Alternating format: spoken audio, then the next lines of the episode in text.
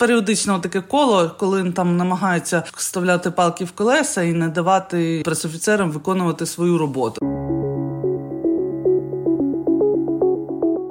Ти там з кимось домовився, командиром бригади, а від нього якийсь сержант, який приходить і просто посилає на три букви. Дуже складна війна, і, звичайно, ніхто не має там бути з такою долею, там, щоб затрусотися десь під Бахмутом. Ситуація, коли половина прес-служби чоловіків шикувалася разом з управлінням, а було окреме жіноче шикування десь там за рогом біля туалету. Вітаю, мене звати Наталя Петрикієва, і це подкаст «Радіо Свобода. Свої серед своїх». Тут я розпитую військових про їхній побут, мотивацію, ставлення до життя у мирних містах, захват і розчарування під час служби та багато іншого.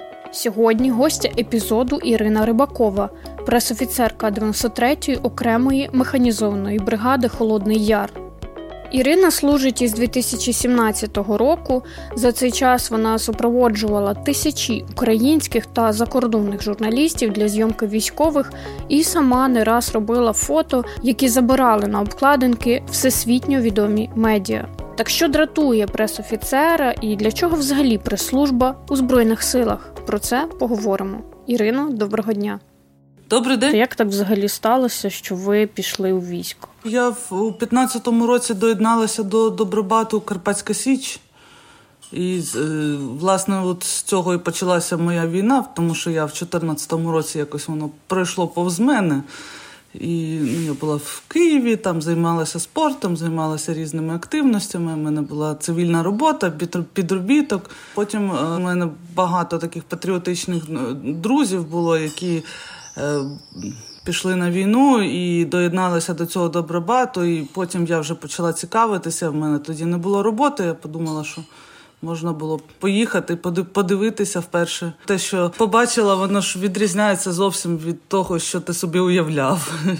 Тому що коли ти приїжджаєш на базу Добробату, ти бачиш там цілком мирне місто, в якому там все працює, маршрутки, вокзали. Ну, а ти очікував, що там будуть там сепари з кожного куща, там все зі зброєю і так далі. Досить довго там пробула, тобто потім е, Добробат легалізувався в склад дев'яносто третьої бригади. Я е, обрала цивільну роботу, я почала працювати у Transparency International менеджеркою з комунікацій. І, але я ну, цей зв'язок не відривав, не відривалася від них, бо я їздила потім як волонтер, їздила, знала, де вони стоять, їздила до них на бази, їздила і на позиції, фотографувала, і ну, робила їм Фейсбук, там допомагала. Потім, коли вже ну, так склалася ситуація на роботі, я трошки вигоріла, хотіла займатися чимось другим, думала там для себе, куди ж от мені податися, ну і куди там резюме надіслати. Собі перебирала в голові, потім зрозуміла, що я нікуди не вже не хочу на цивільну роботу, я хочу йти в армію. В сімнадцятому році в кінці я призвалася. З того, що я знаю, ви прийшли на службу і почали працювати як пресофіцерка, але офіційно ви були оформлені на іншу посаду. В принципі, всі, хто не мають офіцерського звання, вони оформлені на іншу посаду і вони прикомандировуються до служби окремим наказом. Та це просто юридично неможливо поставити людину на посаду пресофіцера, якщо вона не має офіцерського звання. Це відбувається не лише з прес-службами, це відбувається там і кадри. Просто от зараз по війні дуже сильно розширилися штати, і, наприклад, а по штату там два кадровики, ну, умовно, я кажу, там, чи п'ятеро, і вони там не можуть зладнати з десятью тисячами людей, і зрозуміло, що всі прикомандировуються. Ну, там, можливо, стоять на різних посадах, на, на якихось незрозумілих, і прикомандировуються до служб. Ну, там, де треба більше людей. Ну, це така, якби, юридична лазівка, як, ну, як в армії поставити людину на ту посаду, яку вона має займати. У нас в, першу, в перший рік, коли я почала працювати, було шестеро пресофіцерів. Тобто двоє це були штатні, а решта це були хто завгодно, прикомандировані там із піхоти, із артилерії, люди, які виконували обов'язки пресофіцерів, по суті. А як було от у перший час? Чи ця чи служба була такою, як, як ви собі думали? Як взагалі було ввійти в цю професію людині з цивільного життя? Це ж треба там вивчити статут, всі ці види зброї. Важко це було? Чесно кажучи, не вивчали ми ніякі статути, види зброї. Одразу ми почали працювати в прес-службі журналістом, ну як, журналістом військовим і супроводжувати групи, одразу робити якісь відео. У нас же, помимо того, що ти маєш організувати супровід на передову журналістів, ти маєш і ввести соцмережі, робити якісь відео, часто там на замовлення, ну, в плані там командир хоче от саме таке відео, і ми, ну, маємо його якось зробити. Потім ми трошки виконували обов'язки е, служби, ну, з морально-психологічного забезпечення, коли потрібно там якісь грамоти робити, це на, на нас теж цей тягар лягав, якісь е, плакати мотиваційні, для військоматів брошурки треба було. Ну, хто знає фотошоп, то той, той це і робив. А статути якось вони пройшли повз, вони вже я стикнулася, коли е, я поїхала в учебку через дев'ять місяців в навчальний центр, і там наряди добові, коли ти добу просто маєш сидіти за столом, по суті. Ну і там вже, і, і ти не, не можеш там телефон, ну, по суті, можеш, звичайно, але це заборонено. І ти просто сидиш, і там якась книга, яку ти маєш в доступі, це статут, який ти... який ти почитуєш, бо нема чого робити.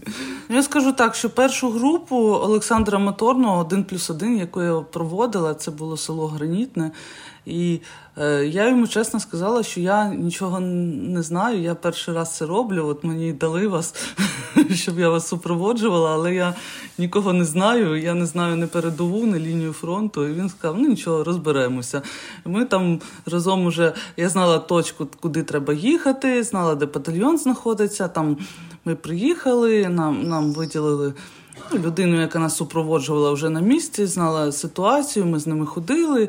Я вже так розспілкувалася з одними, з другими, з третіми. Потім ми навіть таке практикували, що ми просто виїжджали жити там по п'ять днів десь на позиціях, в бліндажах. І тоді, після цього, мене вже всі практично знали, ну, от хто жив там в цій роті, в цьому взводі, знав комбат, бачили, що ми там назнімали для нашого Фейсбуку. І тоді ну, таким чином, от, потроху, потроху, потроху вже напрацьовувалися якісь зв'язки, ну, якесь розуміння ситуації і так далі. Ну, раніше ж це було попростіше, це цей ООС, ну, спочатку було АТО, потім уже ООС, і це були просто...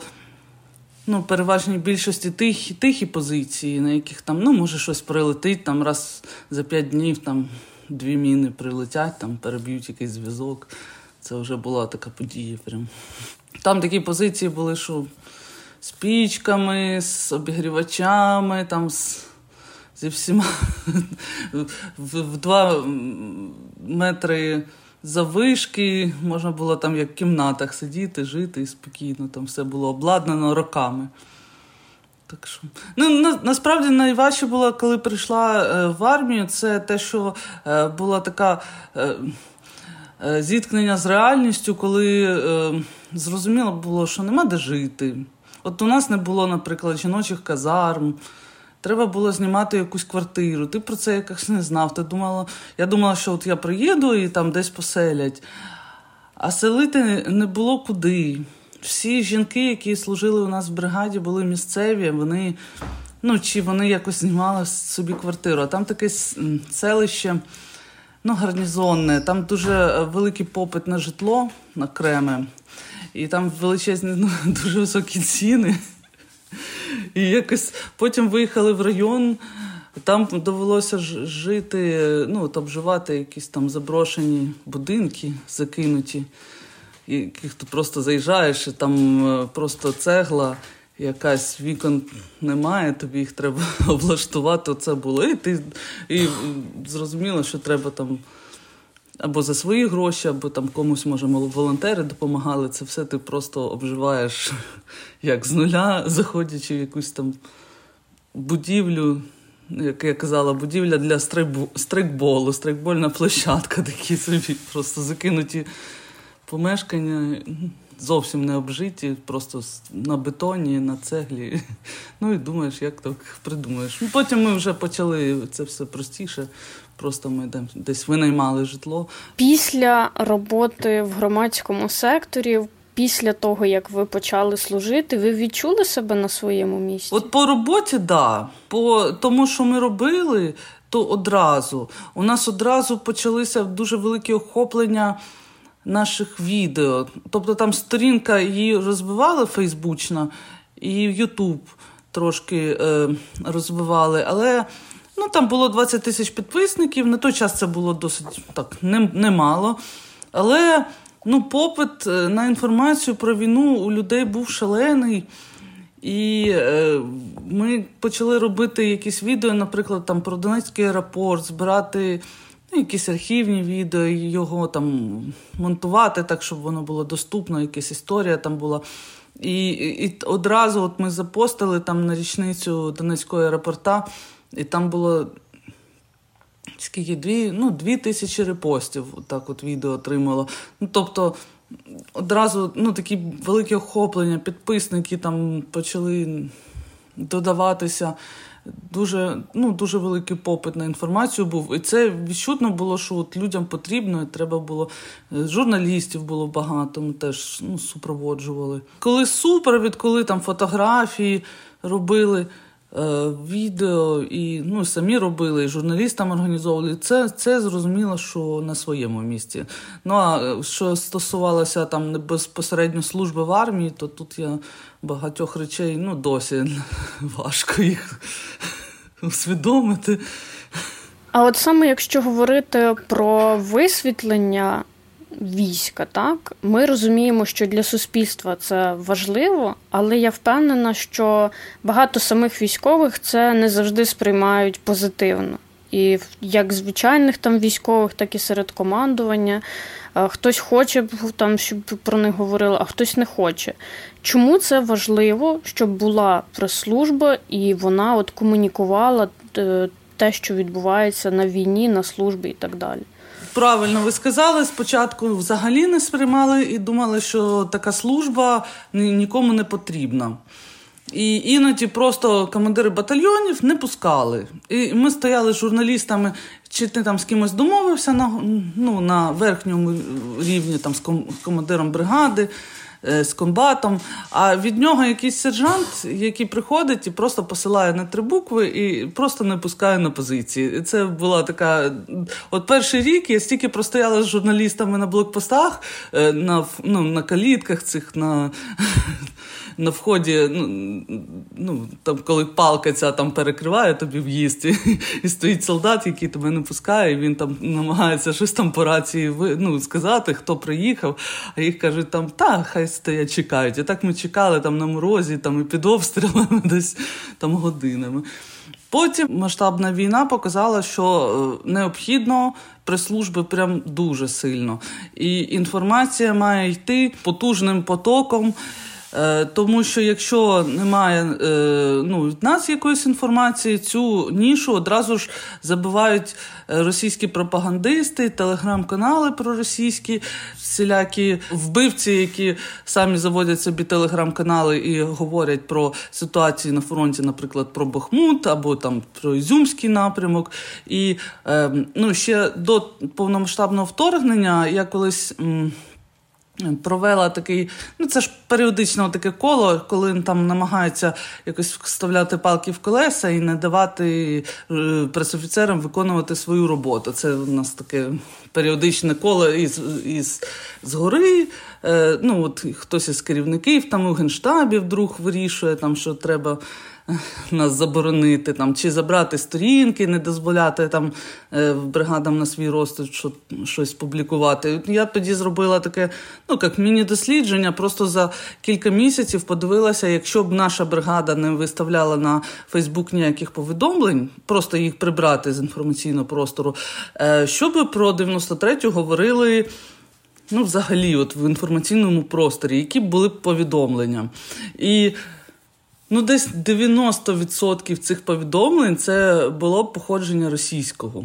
Там карателі, е, убили місцевого жителя, там в Донецькій області, там погубили дітей, е, там і так далі. І, і е, ти, ну, так от про це почитав, почитав, почитав. Тобто є нейтральні якісь повідомлення, наприклад, якийсь ветеран дев'яносто третьої бригади там дав інтерв'ю або розповів про свій бізнес, або там десь взяв участь у Invictus Games. А решта інформації просто, ну, російського походження. Тому якщо ми не будемо, ну, забувати, принаймні, собою хоча б так, Не, не супер, там якісь позитивні новини, хоча б нейтральні новини про себе не будемо давати, то, то це одразу ж, ну, цю нішу посяде російська пропаганда. А скільки зараз у вас людей в прес-службі? Я, є у нас ще начальник прес-служби, він зараз на лікуванні, це ми забрали з піхоти хлопця, він офіцер, зараз капітан, бо він дуже активно нам допомагав із супроводом груп, ну, по своєму батальйону, і ми побачили, що він дуже любить цю справу і вирішили забрати. І, да, а він потім, ну, сильно підірвався, у нього були важкі поранення, зараз він відновився і проходить МСЕК. Після цього він повернеться в службу і буде продовжувати роботу. Він у нас вже виходив, якийсь час попрацював, там десь місяць. І, ну, от я і він по штату, і у нас є ще водій. Теж така велика стаття, якби не було машини, то служби не було теж.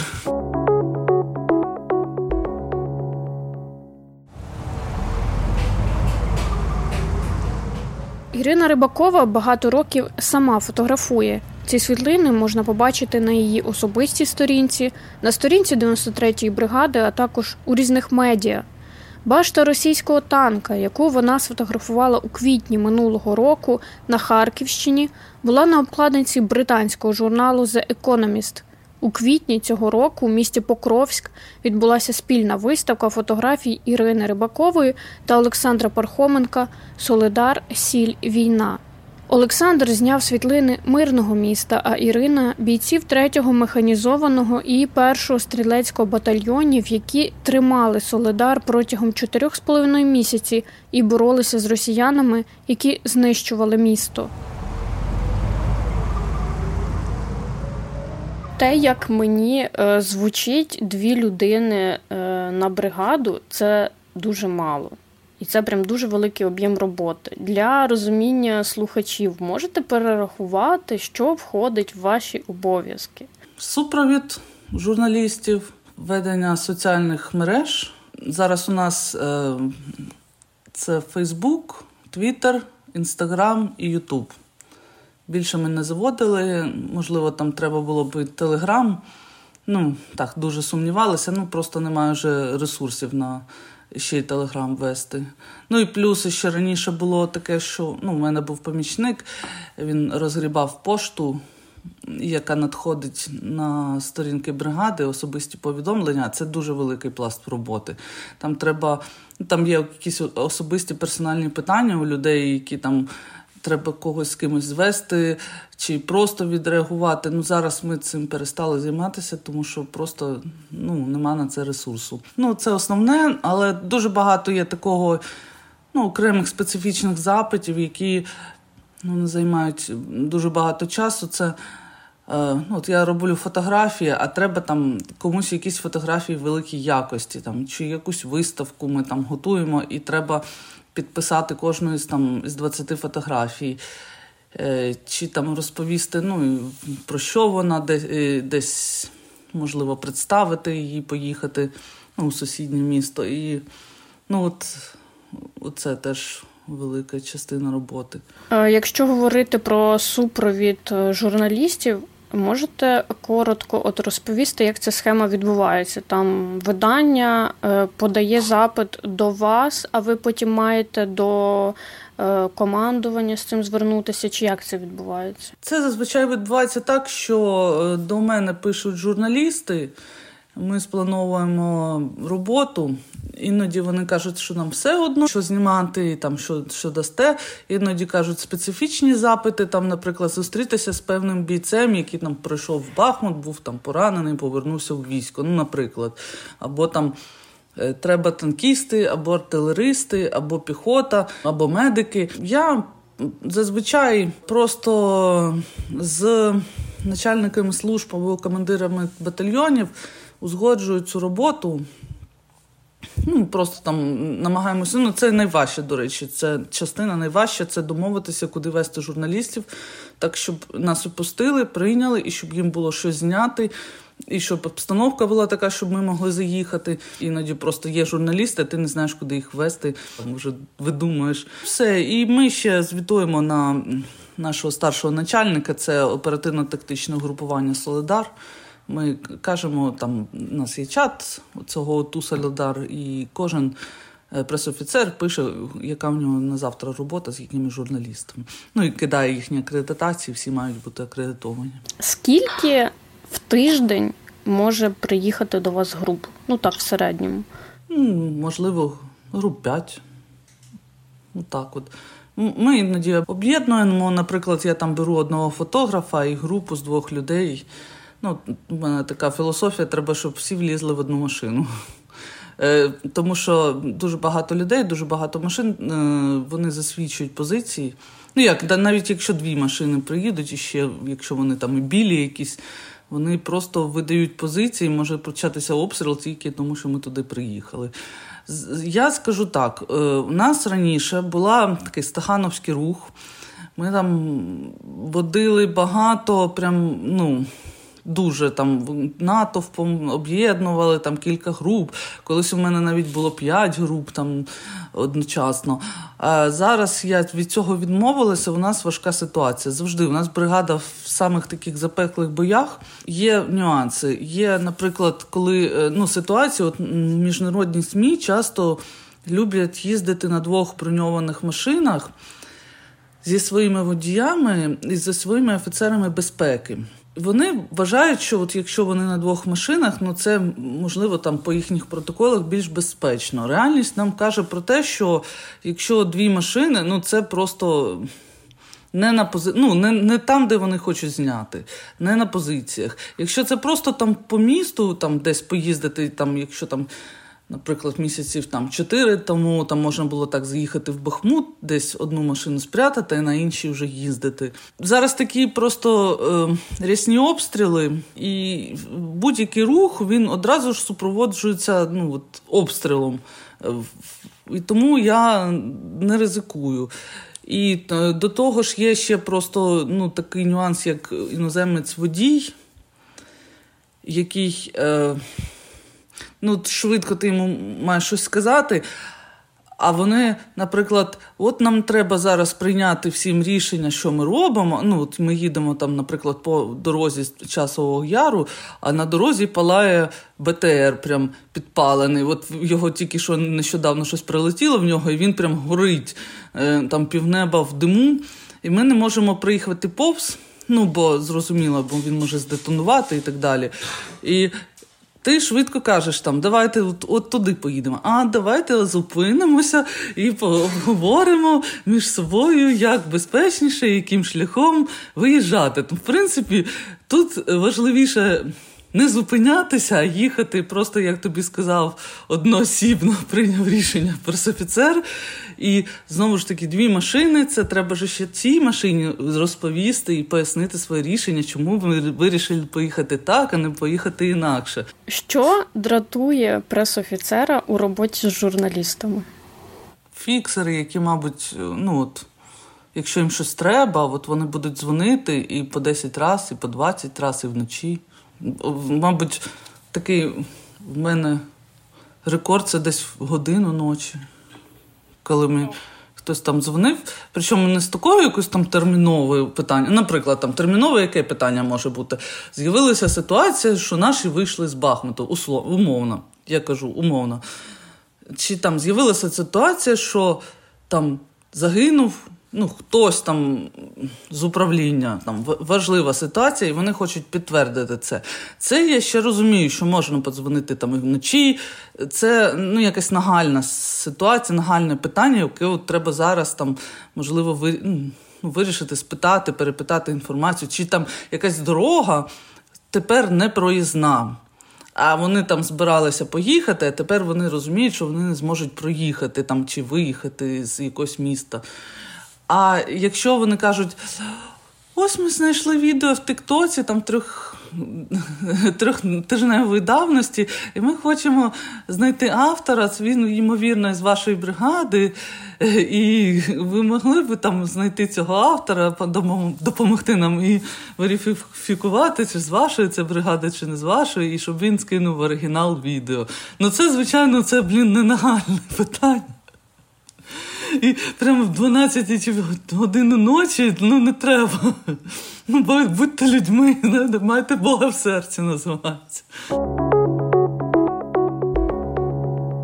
Я ще хотіла поговорити про військових, які самі висвітлюють те, що відбувається. Такі там медійні військові, які ведуть інстаграми, тіктоки. Чи є з цим колись якісь проблеми? Чи ви за цим слідкуєте? І чи буває так, що ці військові е, шкодять своєю активністю загалом? Ну, буває різне. Зараз, е, якщо там раніше це все було прям дуже під контролем, причому не нашим контролем, ми не контролюємо там хтось з військових, е, що викладає, тому що це не наша задача. Є там і контрозвідка, і командир цього військового, і його замполіт, ну там офіцер з ем пе зе, і вони мають займатися цим військовим. А якщо зараз під час повномасштабного вторгнення, то, звичайно, ну, доступ до якихось там подій, просто таких, яких ніхто там раніше доступу до нього не мав. І, і ну, такий от ризик, звичайно, що військові знімають це, це, ну, це і, в принципі, і суспільно важлива інформація. Бувають такі військові, які знімають просто, ну, наглу позиції свої, вони шкодять.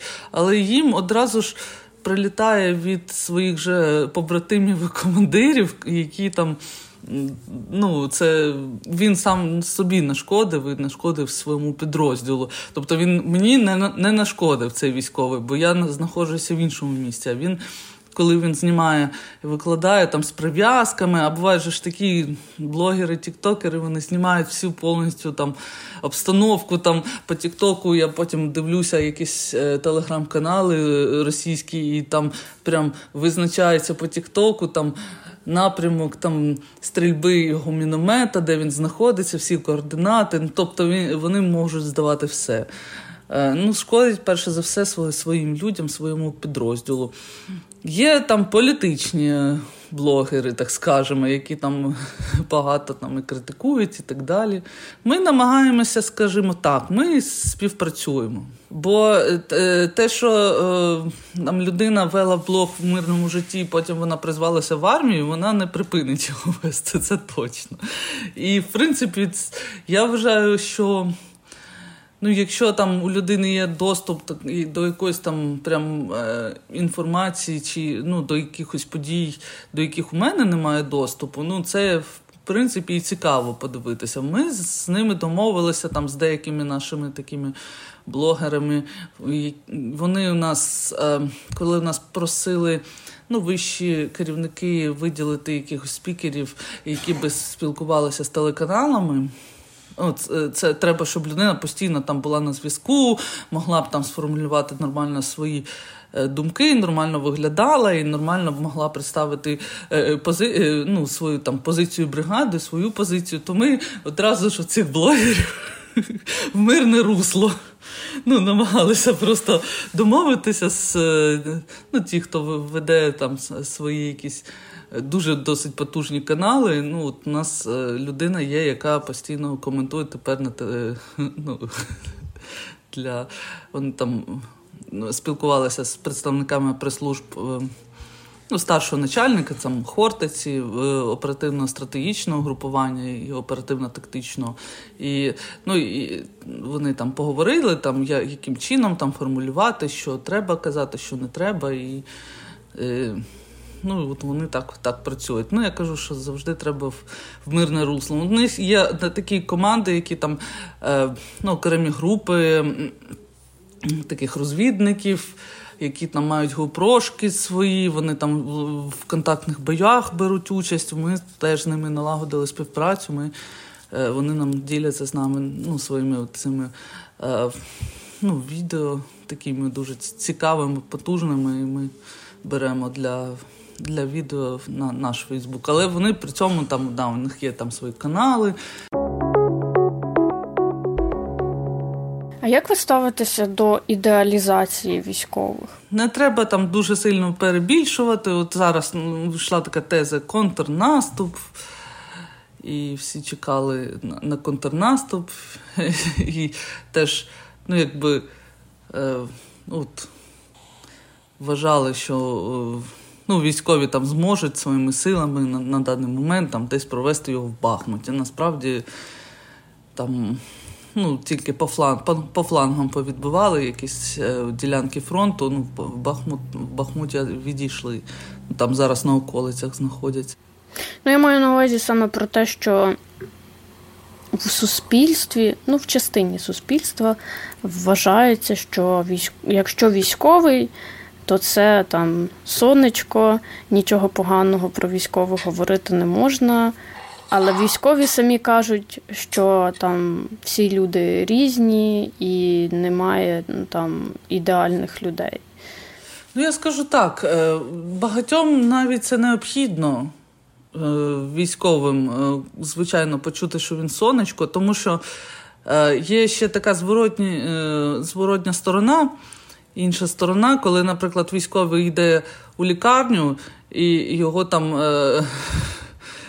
До нього не ставляться там як до сонечка, коли там купа інвалідів, які там стоять, проходять на чергу на МСЕК, це не, не, не зовсім те ставлення. І чи, наприклад, коли, ну, от я нещодавно слухала інтерв'ю Аліни Михайлової, вона казала, коли там оформляла хлопців, які загинули, і поїхала в РАК, в РАКС, і там треба було якісь довідки взяти. І вона каже, що дайте там таку-то, таку-то довідку. Ой, да ми там, нащо мені там зараз вам давати довідку, не раніше, ніж післязавтра. Вона каже, тоді я от зараз всі ці труни тут от повиставляю вам, і будемо сидіти і чекати, поки ви зробите. Ви що, там сильно перевантажені? Ну, якось так. Там була така ситуація неприємна. Ну, тобто, це, ну, ставлення як до сонечок, то це урівноважується дуже добре. З іншою частиною суспільства, яка там просто, ну, ставиться як до скота, скажімо так. І там і в лікарнях, і, ну, в якихось там... установах, які там ти ніколи там нічого не, не доб'єшся. Ну, так само там всередині іноді бригад ставляться не дуже добре, коли е, приходиш там оформити відпустку, там тобі якби ніби там тобі якісь одолження. Тому мені здається, що це непогано, що хай ставляться як до сонечок, тому що своє негативне ставлення ми, ну, військові всі, вони ще відчують. Ну, і відчувають, в принципі, там. Ви ще раніше казали, що після війни будуть соціальні конфлікти, і що суспільство певний час зараз поважає військових, тому що йде війна, а після війни поступово там це може змінитись. Думаю, так воно і буде. Ми дуже сильно відчули таку зміну. Це було не прям, ну, ну, всі знають ці ситуації там про маршрутки, як там когось там виганяли з маршруток. Це така була ситуація досить, досить ординарна. Ну і, наприклад, люди, які мали посвідчення учасника бойових дій, вони ну, рідко коли в маршрутках не платили. Ну, діставали це посвідчення і. І, ну, щоб не заплатити, тому що якщо там в метро це більш проста така система, ну, якось унормована була, то там, де якийсь людський фактор в це, на це впливав, то тоді ні. Ну, тоді, звичайно, що там треба було ще й довести зовнішнім виглядом, що ти бойовий. І, ну, і взагалі, там, ну, щоб там ніяких взагалі у тебе не було до тебе питань, що ти там дійсно учасник бойових дій.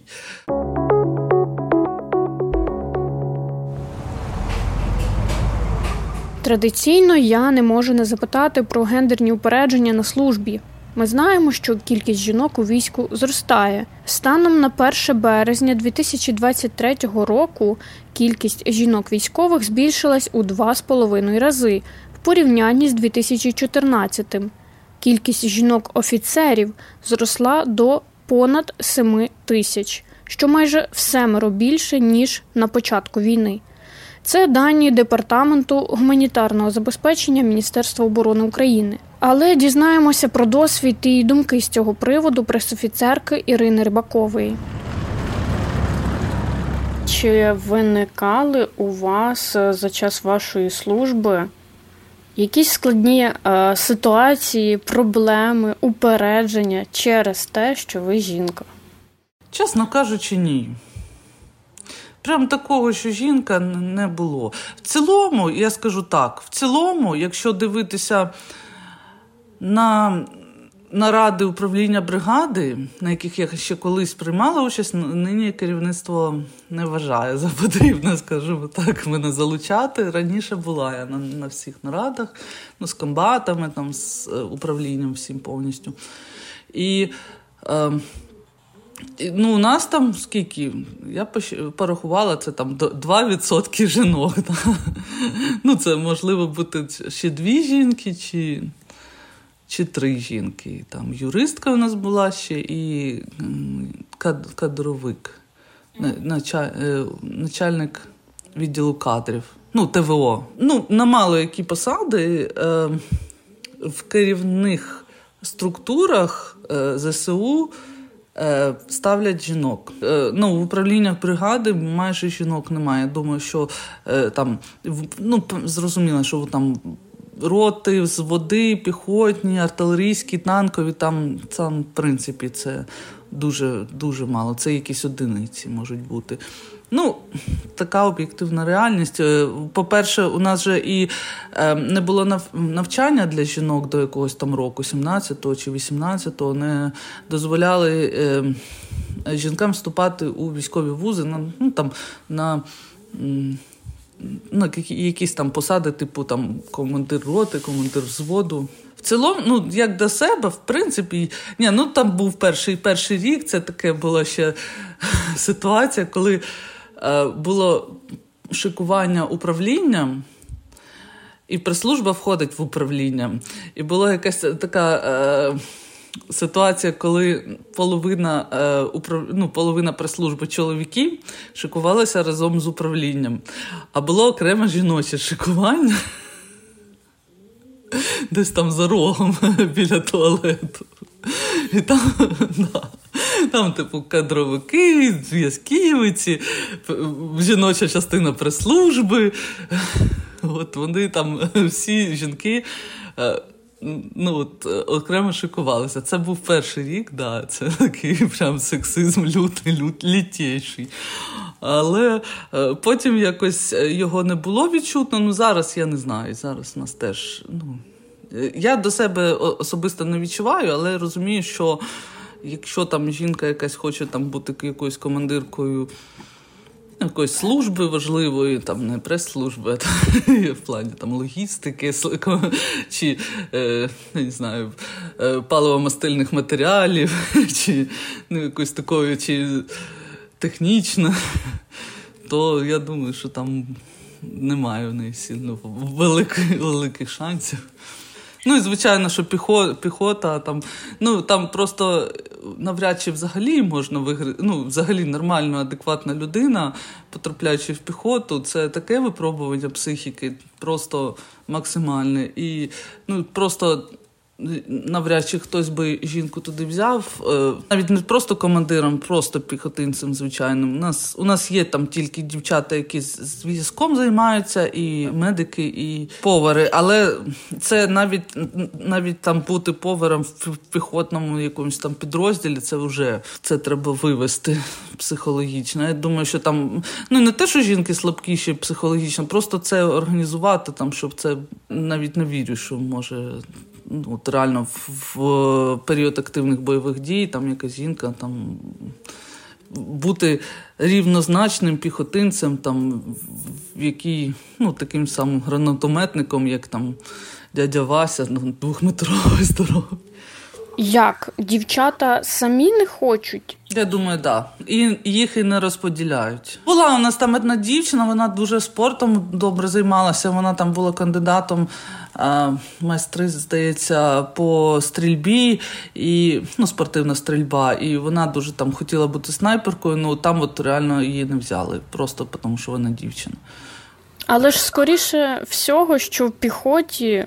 Є чоловіки, які самі не є дуже спортивними. Але тим не менш жінку спортивну туди не візьмуть. Ну, можливо, тут є ще якісь там установки, що жінку, наприклад... У нас така була ситуація, коли там піхота, це була як розхідник. Ну, типу, це цинічно звучить, ну от поставили пацанів на позиції, їх розбили, їх там трьохсотими вивезли. Поставили знову на позиції, їх розбили, і знову ж там скількись у нас багато трьохсотих і двохсотих. І, ну, там, хтось, може, там боєздатний залишився, але це одиниці.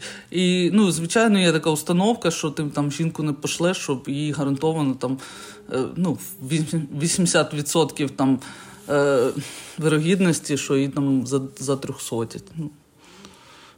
Це просто дуже складна війна, дуже важка, і, звичайно, ніхто, ну, нікому таке не треба, і ні, ніхто не має там бути з такою долею, там, щоб затрьохсотитися десь під Бахмутом, просто чи жінка ти, чи чоловік, чи там, ну, просто тому, що ти українець, ти маєш воювати, і, ну...